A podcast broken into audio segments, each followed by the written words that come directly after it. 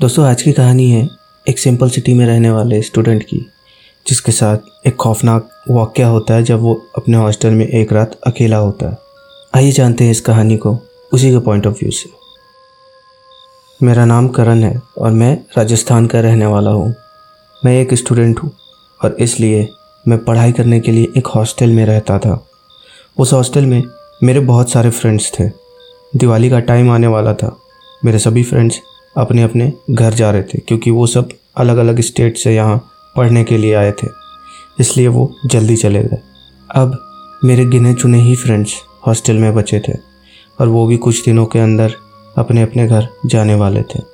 मेरा घर शहर के पास ही एक गाँव में था, और मैं बीमार भी पड़ गया था। पहले जिस कारण से मेरी बहुत सारी स्टडीज़ भी बर्बाद हो चुकी थी तो मैंने हॉस्टल में ही रहने का फ़ैसला किया, ताकि मैं अपनी छूटी हुई पढ़ाई और सिलेबस को पूरा कर सकूँ। मेरे घर वालों ने भी मुझे मंजूरी दे दी रुकने को। जो मेरे बचे हुए दोस्त थे, अब वो भी अपने अपने घर चले गए। अब हॉस्टल में बस बचे थे हम दोनों, यानी मैं और हॉस्टल का वार्डन। आज दिवाली थी तो मेरा वार्डन भी मुझे चाबी दे के अपने घर चला गया।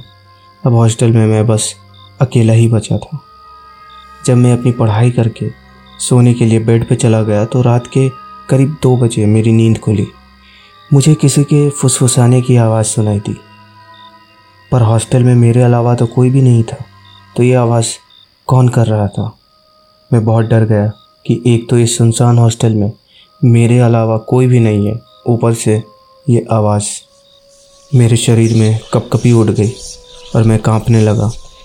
उस वक्त मेरा चुप रहना ही सही था, क्योंकि बाहर कौन है ये मैं नहीं जानता था।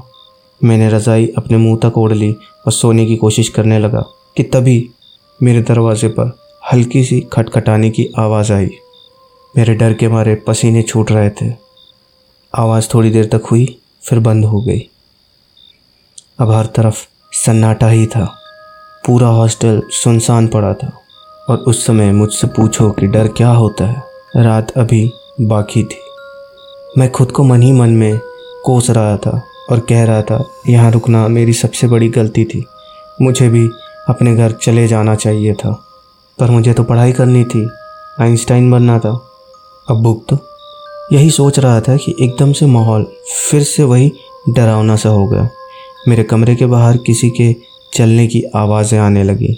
थोड़ी देर बाद आवाज़ बंद हो गई कि तभी दरवाजे को ज़ोर ज़ोर से किसी ने पीटा। थोड़ी देर बाद उसने मेरा नाम भी पुकारा। करण, बस ये काफ़ी था एक हार्ट अटैक के लिए। उसको मेरा नाम कैसे पता चला?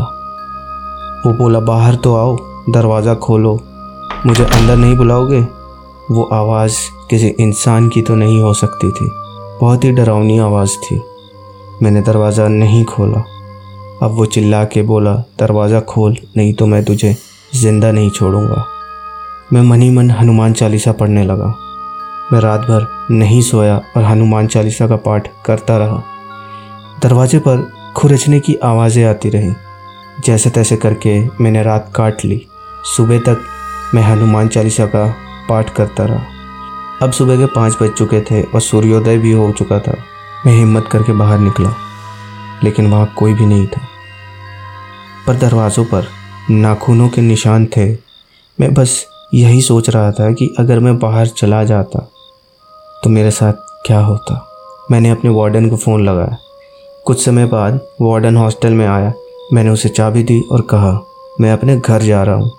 मैंने उसे रात का सारा किस्सा सुनाया, पर वो चुप था। उसके चेहरे को देखकर ऐसा लग रहा था कि वो कुछ जानता है। मैंने उसे वो निशान भी दिखाए, पर वो निशान जैसे कभी वहाँ थे ही नहीं। मैं आज तक उस भयानक रात को नहीं भूल पाया। और मैंने उस हॉस्टल को भी छोड़ दिया। वो कौन था? कहाँ से आया था? ये मैं नहीं जानता। मैं आज भी उस रात को याद करता हूँ तो मेरी रूह काँप जाती है। दोस्तों, अगर आप इन स्टोरीज़ का वीडियोस देखना चाहते हैं तो आप डिस्क्रिप्शन में दिए गए लिंक के थ्रू मेरे यूट्यूब चैनल को विज़िट कर सकते हैं।